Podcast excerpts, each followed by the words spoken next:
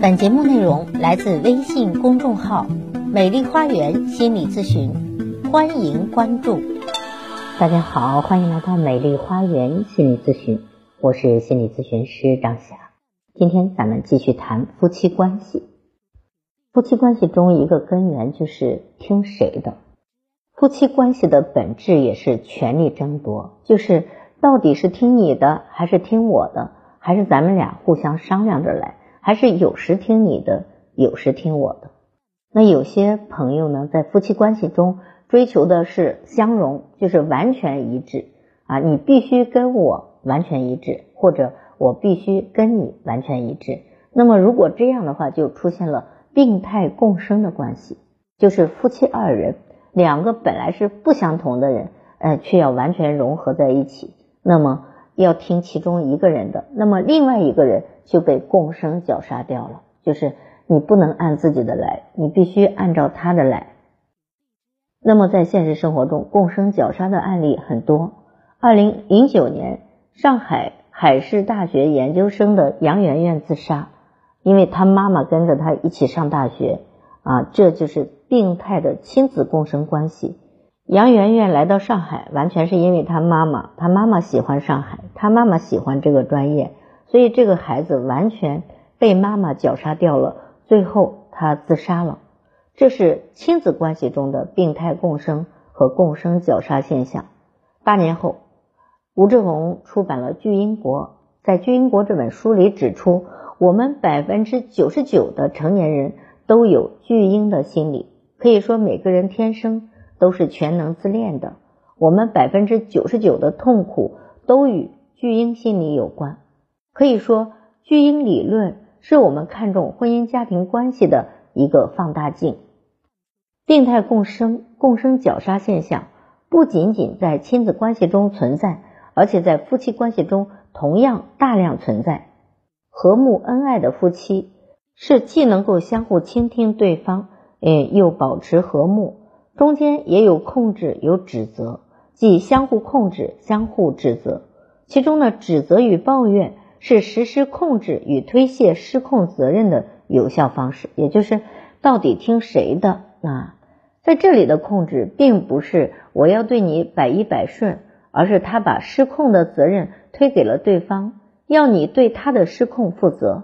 你是他逃避责任、解释失控、恢复控制。证明成功的一个工具，也许他并不希望你失败，但他要用你的错误与失败来证明他的成功。因而，他对你态度的主基调必然是指责与抱怨，而你存在的价值就在于要证明他的成功，与同时为他的失败买单。你是他成功人生的一部分，所以他离不开你。这就是夫妻关系的另一个真相。病态共生，共生绞杀，有多少夫妻耗尽一生做了彼此的差评师？就是我觉得你很差，你不如我，嗯，你耽误了我。原因就在这里，因为我们彼此都是巨婴。对我们的巨婴人生，我们可以用武志红的一句话来概括：全能自恋，偏执分裂。而婚姻关系，则是体现。全能自恋、偏执分裂的最佳场所，因而人们常常感叹说，婚姻是爱情的坟墓。在这里，“天涯无处不芳草”是不适用的，因为遍地都是巨婴，所以才有人喊出“知音难觅”。其实并非知音难觅，而是巨婴啊，到处都是巨婴，都希望别人听自己的，别人不听自己的就难受。那么另外一个人也是巨婴。也是希望你听他的，最后两个人互不相让，就造成在婚姻中的挣扎、指责。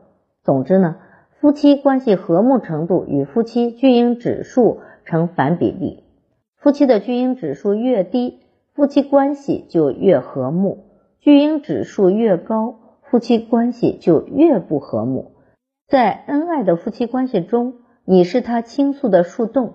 在互相争斗的夫妻关系中，他就是你控制的目标、指责的对象和攻击的靶子。那么，巨婴夫妻如何能够调整关系呢？那就是走出巨婴心态啊，各自看清各自的真相，愿意达成妥协，这样夫妻关系才能走下去。否则就是病态共生、共生绞杀、你死我活的一场战争了啊！我当然，那个最受害的不光是夫妻两个人，还有孩子。好，如果您觉得我的分享有益，可以给我打赏。如果您有任何的心理情感的困惑，都可以咨询我。所有的听众朋友咨询都可以享受最高优惠。关注我，咨询我，帮你理清困惑，走向幸福。咱们下期节目再会。